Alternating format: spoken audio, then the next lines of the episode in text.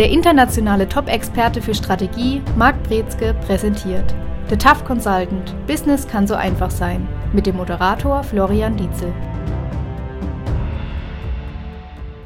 Herzlich willkommen zu einer neuen Folge in unserem Podcast. Heute mit dem Thema die Midas-Falle, der Fluch der Optimisten. Ich glaube, zuerst einmal müssen wir klären, wer ist überhaupt dieser Midas? Midas war ein altgriechischer König und der wollte, dass alles, was er anfasst, zu Gold wird. Und das war auch am Anfang ganz nett, aber hat festgestellt, dass eben alles zu Gold wurde. Also auch Essen, Trinken und so weiter. Und ist dann verhungert. Was hat diese Geschichte genau mit Optimisten zu tun, beziehungsweise was ist der Fluch der Optimistenart? Wir haben im übertragenen Sinne sprechen wir heute auch so von diesem Midas-Touch. Das heißt, alles, was man anfasst, wird zu Gold. Und das ist dann nach dem Motto, wenn man Projekte macht, wenn man Unternehmen gründet, wenn man auftritt, dass alles wunderbar funktioniert, nie geht was schief. Und das ist so eine kleine Falle, die häufig auch für Optimisten besonders tückisch ist, weil die ja immer glauben, dass alles gut wird und irgendwie läuft das schon und alles, was sie anfassen, wird auch irgendwie schon zu Gold werden. Und es kann aber sein, dass so ein Lucky Shot, so ein Glücksgriff, dann als der neue Standard sofort angesehen wird und die Optimisten ruhen sich darauf aus. Beispielsweise ein Unternehmen, ein Start-up, die gewinnen einen Kunden und sagen, boah, wir haben jetzt einen Kunden, der zahlt ja alles wunderbar, dann brauche ich jetzt ja mich um das andere nicht mehr zu kümmern oder ich treffe Entscheidungen wie Office, Mitarbeiter, was alles so anfällt, auf der Basis, dass ich diesen einen Kunden gewonnen habe. Das kann eine Zeit lang gut gehen, aber die Chance, dass das irgendwann wegbricht, ist enorm. Da steckt ein riesiges Risiko hinten dran. Und das ist so diese Midas-Falle, in die häufig Entrepreneure reinfallen, die ihr Unternehmen gründen, aufbauen wollen, dass die sich auf einer Methodik beispielsweise ausruhen oder auf einem Kunden ausruhen und dann denken, das wird schon so werden höre ich daraus, dass es hier, sich hier um das Thema Abhängigkeit handeln könnte. Richtig. Und wir machen uns von ganz vielen Dingen abhängig. Als Unternehmen, als Privatleute und wir merken es gar nicht. Das kann bis zu einem Suchtverhalten führen, dass wir abhängig von beispielsweise Essen, Shoppen und was weiß ich alles sein können. Kann aber auch sein, dass wir sagen, wir machen uns abhängig von dem einen Kunden. Wir machen uns abhängig von dem einen Auftrag, den wir noch nicht gewonnen haben. Wir hatten letztes Jahr vielleicht in einem Monat den größten Umsatz und es muss jetzt jeden Monat genauso weitergehen, weil abwärts geht's ja nicht, schon gar nicht für einen Optimisten. Und wenn wir das haben, dann haben wir da die Gefahr, dass wir auf einem Bein stehen und niemals drüber nachdenken, ob wir noch was anderes als Stütze brauchen, wenn doch mal der Boden wackelt. Und das ist eben die große Gefahr, die wir hier Midas-Falle nennen. Gilt es hier bei den Optimisten ein Stück weit zum Pessimisten zu machen? Ist das der richtige Ansatz? Nein, um Gottes Willen. Das ist so weit wollen wir nicht gehen. Wir wollen keinesfalls Pessimisten ausbilden, aber wir wollen Optimisten insofern so handeln lassen, als würden sie ihrem ersten Erfolg immer wieder, immer wieder nachjagen. Vielleicht ein Stück weit sensibilisieren auch für eine kleine Gefahr, die da bestehen kann. Für eine kleine Gefahr und vor allen Dingen auch von der Unabhängigkeit, ob die Dinge tatsächlich passieren oder nicht. Diese Abhängigkeit, von der wir sprechen, die meisten, die Optimisten, die in diese Midas-Falle tappen, die sehen die äußeren Umstände, warten dann darauf, dass was passiert und sind optimistisch gestimmt, hoffen auf das Beste. Aber wir alle wissen, Hoffnung ist eine miserable Strategie. Und wir wollen, dass die Optimisten sagen, ich mache mein Ding und ich gehe weiter und ich, ich mache und rüttele und arbeite und träume und setze Ziele, egal ob da was passiert. Um vielleicht nochmal klar zu machen, wie, wo Abhängigkeit hinführen führen kann. Hast du mal ein Extrembeispiel, was daraus resultieren kann? Wir hatten, ich glaube, ich habe es schon in einer Folge irgendwann mal erwähnt, aber wir hatten mal den Fall, dass auf einmal alle E-Mails weg waren. War ein komplettes Postfach war leer geräumt und ich habe festgestellt, wie viele Informationen auf einmal in meinen E-Mails eigentlich so drin stecken und was da alles passiert. Und es sind so, so Kleinigkeiten. Es ist der Kalender beispielsweise. Wie viel wir doch im Kalender drin haben, wenn der auf einmal weg ist und leer geräumt ist, was bedeutet das dann als nächstes. Also solche Sachen können sein. Ganz viele Unternehmen haben nur ein Produkt. Und Unternehmen, die nur ein Produkt haben und eine Einnahmensquelle, das sind keine Unternehmen, das, ist, das sind Werbekampagnen. Die laufen und laufen und laufen, bis irgendwann die Werbung endet und dann ist nichts mehr da. Also man braucht kontinuierliches Einkommen, was man sehen kann, was man planen kann. Werbung, Marketing ganz gut oder bestes Beispiel eigentlich. Ganz viele Unternehmen setzen genau auf einen Werbekanal. Wir haben schon immer auf Zeitung gesetzt. Und da wird dann auch sonst nichts gemacht, nichts probiert und Möglichkeiten werden einfach links liegen gelassen. Und irgendwann kann es sein, dass die Zielgruppe diese Zeitung nicht mehr kauft, nicht mehr da ist. Oder Facebook-Werbung, Instagram-Werbung. Wenn wir nur bei Facebook beispielsweise Werbung machen und auf einmal wird der Account gesperrt oder sonst was passiert und wir können es nicht vorhersehen, auf einmal ist das komplette Businessmodell weggebrochen.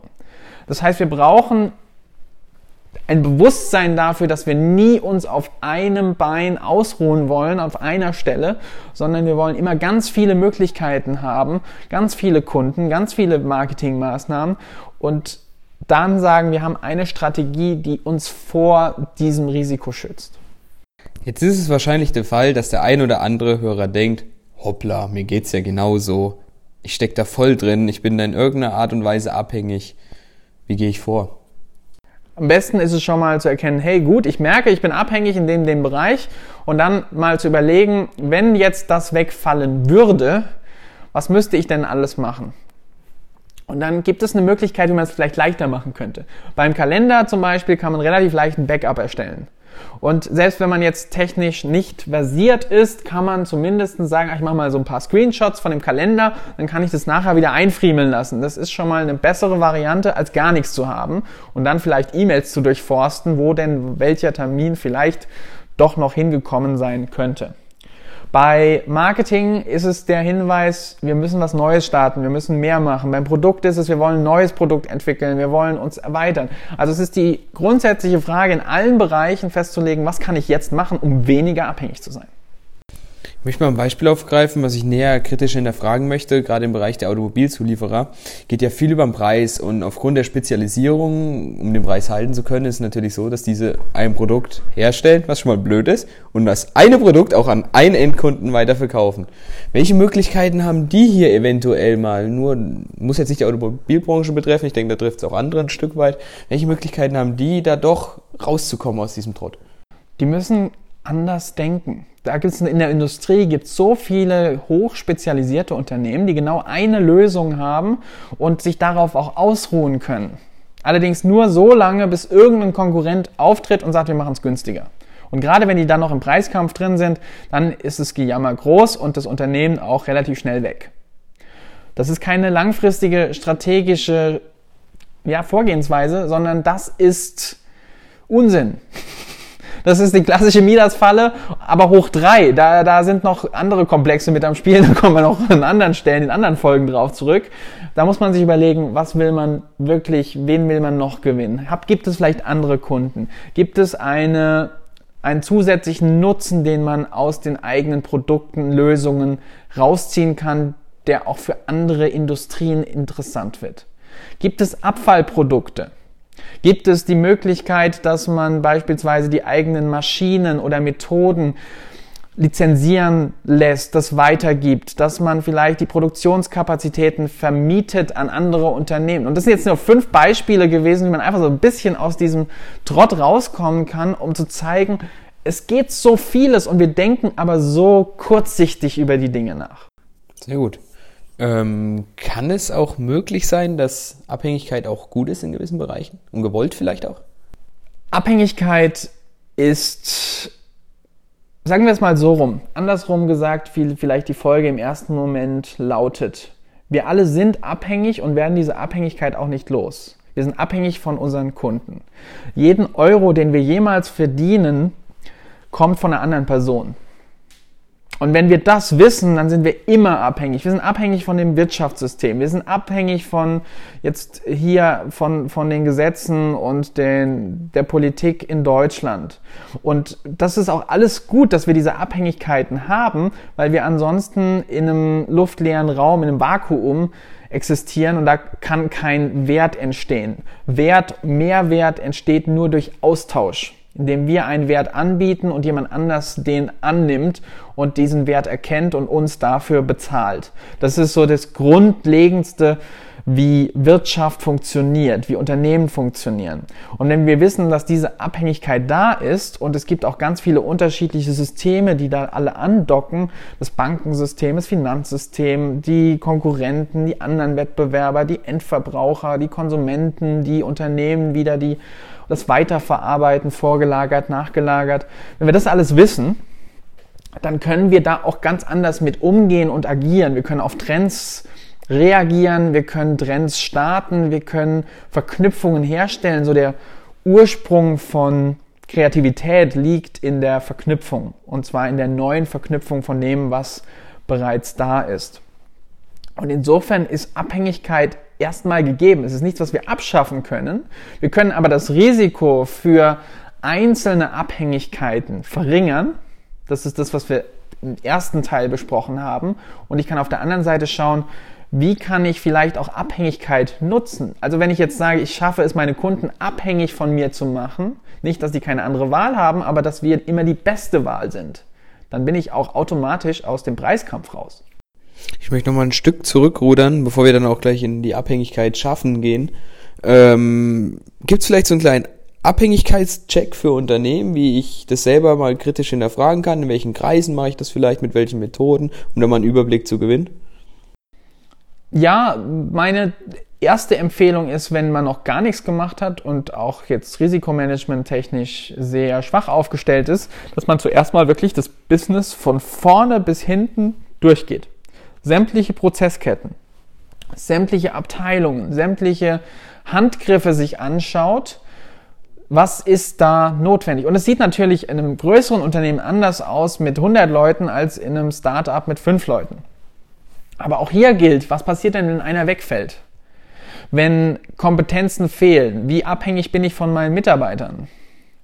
Wie abhängig bin ich vielleicht doch von meiner Lead-Generierung? Wir haben mehrere Kollegen, die ihre Leads und Kontakte über genau einen Kanal gewinnen. Und wenn der irgendwann dicht ist, was machen die dann? Also das sind so Kleinigkeiten, das, da fängt es schon los und das muss man sich anschauen bis zur Buchhaltung, zur, zum Controlling. Und auch mal überlegen, wie abhängig sind wir da, wie sicher sind wir da. Und das sind alles Fragestellungen, die muss man komplett von A bis Z mal durchgehen. Ähm, wenn man das gut erkannt hat eventuell und es kann natürlich eine Zeit auch dauern, sich von einer gewissen Art Abhängigkeit zu lösen, beziehungsweise den Weg zu ebnen, ist es sinnvoll, sich da Gedanken drüber zu machen, so ein Brandbekämpfungsmanagement, sage ich mal, was, wenn der Fall doch eintritt? Ja, also es gibt natürlich Gefahren oder auch Risiken, die muss man sofort beheben und sagen, oh, das geht so gar nicht. Wenn da irgendein Stromausfall ist, dann haben wir keine Daten mehr oder was weiß ich, was da passieren kann. Dann muss man auf jeden Fall sagen, nein, das, da müssen wir gucken, dass das gesichert ist. Und das gilt natürlich auch. Es gibt ja schon gesetzliche Grundregelungen, die besagen, was alles gesichert sein muss und wie die Dinge auch gesichert sein müssen. Das ist so das A und O. Aber dann gibt es natürlich auch vieles, was einfach Zeit kostet, wenn es weg ist oder wenn es, wenn es verschwinden sollte. Was passiert denn, wenn das CRM-System auf einmal nicht mehr da ist, nicht mehr funktioniert? Wie häufig hatten wir schon im Unternehmen Kontakt mit, mit richtig großen Konzernen und sagen, sie würden uns ja gerne weiterhelfen, aber CRM-System ist down, die können nichts machen, wir sollen morgen nochmal anrufen. Wenn man sich überlegt, wie viele Leute da dranhängen und wie viel Kosten da entstehen durch so einen, so, durch so eine Hürde, ist das nicht der Regelfall, aber das ist einfach mal was, wo man sagt, hoppala, da macht man sich natürlich auch abhängig. Wichtig ist da, dass man trotzdem Backup-Daten hat, dass man die Möglichkeiten hat, im schlimmsten Fall trotzdem noch zu agieren und zu überleben. Dann hast du vorhin den Punkt angesprochen, wenn man in der Situation, vielleicht auch in einer dankbaren Situation ist, dass andere Leute von einem abhängig sind. Wie ist das zu bewerten? Es ist ein zweigleisiges Schwert, weil wir häufig Abhängigkeit nicht mögen. Weder von der einen Seite, wenn wir von jemandem abhängig sind, dann kann das schnell zu ja, Ungunsten führen, dass wir die Person nicht sonderlich mögen oder die Firma nicht mögen. Auf der anderen Seite kann es auch sein, dass die Firma oder das Unternehmen sich dann auf einmal ausruht auf diesen Abhängigkeiten und dann sagen lässt, naja, wir müssen da ja nichts tun, wir müssen ja die Kunden nicht zufriedenstellen, wohin sollen sie denn sonst gehen? Und dieses Denken, auch wieder so ein bisschen Midas-Falle, dann denken wir, es geht immer so weiter, wir haben immer den, diesen Zustand und dann braucht es aber nur einen Konkurrenten zu geben, der ein bisschen freundlicher ist und zack sind die Kunden weg. Es muss nur einen Konkurrenten geben, der ein bisschen was Ähnliches macht und wir haben ein riesengroßes Problem. Was ist jetzt das, das Sinn dahinter? Also was soll, wie soll ich vorgehen? Gerade im Bereich auch Mitarbeitersensibilisierung darauf, weil alle sind ja ein Teil davon, die Abhängigkeiten schaffen können. Dass die die Denke haben, auch mit Vorsicht, hey, vielleicht nochmal drüber nachdenken einfach mal fragen und auch gucken, was sind das eigentlich für Prozesse, die die machen, mit welchen Programmen arbeiten die, welches Know-how haben die und wie kann man das denn auch sichern? Das ist so ein bisschen die Frage Wissensmanagement, die wir hier schon ansprechen. Also was wir beispielsweise machen, wenn wir uns in ein neues Feld einarbeiten und sagen, wir beschäftigen uns jetzt mit entweder einer neuen Branche oder einer neuen Technik, dass wir direkt so ein Handbuch anlegen mit Notizen, wo sich jeder neue Mitarbeiter mit einfinden kann und schon mal gucken kann, was haben wir schon gemacht und auch ergänzen kann. Das darf aber natürlich jetzt auch nicht so ein Dokument sein, dass ich sage, das gucke ich mir nie wieder an. Das ist das Wikipedia für äh, Offline-Zeit, sondern es muss was sein, wo wir sagen, das können wir nutzen. Das ist mit drin es muss auch sein, dass man sich überlegt, wir sind hier jetzt komplett abhängig von diesem Dokument, dass das da ist, dass das da ist. Und zu einem gewissen Punkt kann man das auch nicht ablegen und abschaffen. Aber man kann durchaus mal hinterfragen, naja, was passiert denn jetzt, wenn das, wenn die Server down sind? Oder was passiert denn, wenn wir beispielsweise keine Kunden mehr besuchen dürfen? Das ist auch so eine Frage, die war ganz klassisch in ganz vielen Unternehmen jetzt in der Corona-Zeit das Thema. Wir dürfen nicht mehr zum Kunden hin. Das war aber für viele Unternehmen der einzige Weg, um neue Kunden zu gewinnen. Und wenn das die Situation ist, dann muss man ganz schnell umdenken. Du hast vorhin davon gesprochen, dass eine vollständige Unabhängigkeit sowieso nicht gegeben ist. Man ist vom Staat abhängig, von Gesetzen, wie auch immer.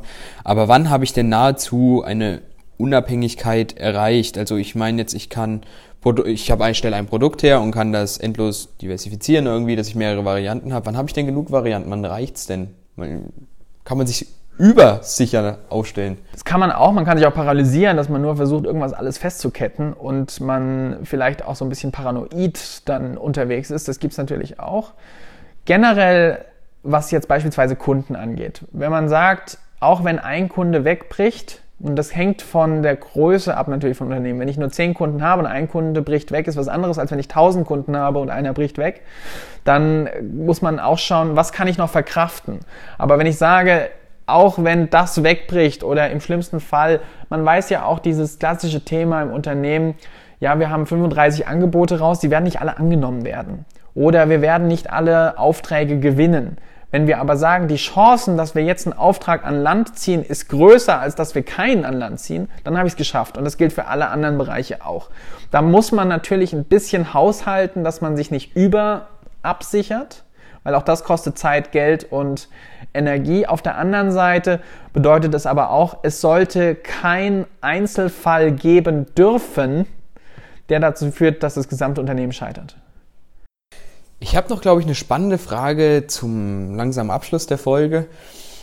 Startup-Unternehmen, ein kleines Beispiel dazu. Ähm, die haben einen Kunden, drei Mitarbeiter oder so können den Kunden nicht bearbeiten aufgrund der Manpower, die einfach fehlt, stellen sich neue Leute ein, neues Projekt kommt rein, brauchen wieder mehr Leute, so dass das peu à peu beides wächst.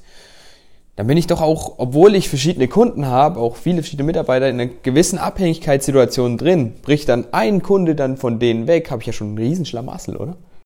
Richtig. Und deswegen darf das Unternehmen nicht aufhören, weiter zu akquirieren, weiter Mehrwert zu liefern und immer auch zu hinterfragen, wenn wir, man darf nicht alles annehmen. Also man muss auch ganz klar differenzieren, das nehmen wir nicht mehr an, da haben wir eine Grenze für, ab dann lohnt sich das nicht mehr.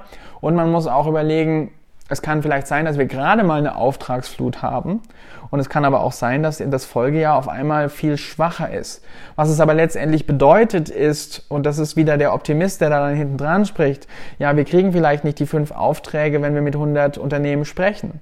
Allerdings, wenn wir mit 1000 Unternehmen sprechen, kriegen wir die fünf Aufträge. Es kann dieses Jahr sein, dass wir mit 20 Unternehmen sprechen, wir kriegen fünf Aufträge.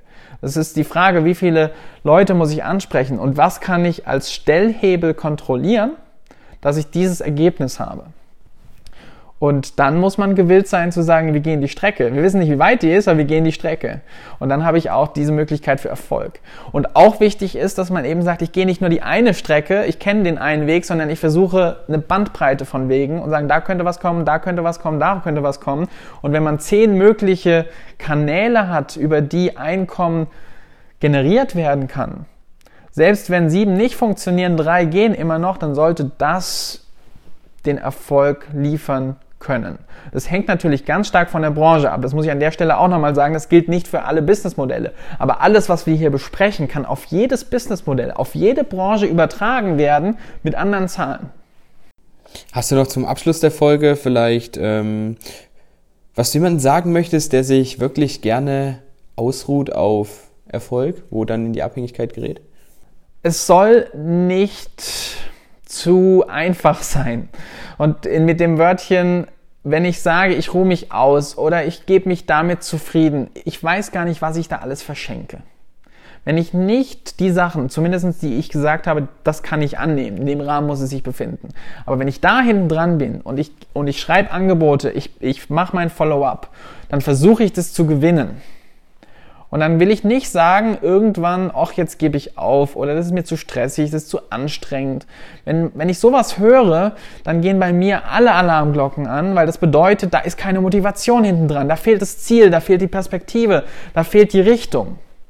Also Leute, sucht euch Ziele, sucht euch Ambitionen, bei denen ihr sagt, dafür sind wir auch bereit, den Preis zu bezahlen. Der Preis bezahlen bedeutet, wir reden mit Leuten, wir suchen nach Möglichkeiten, wir rütteln an Gitterstäben, bis irgendwas passiert.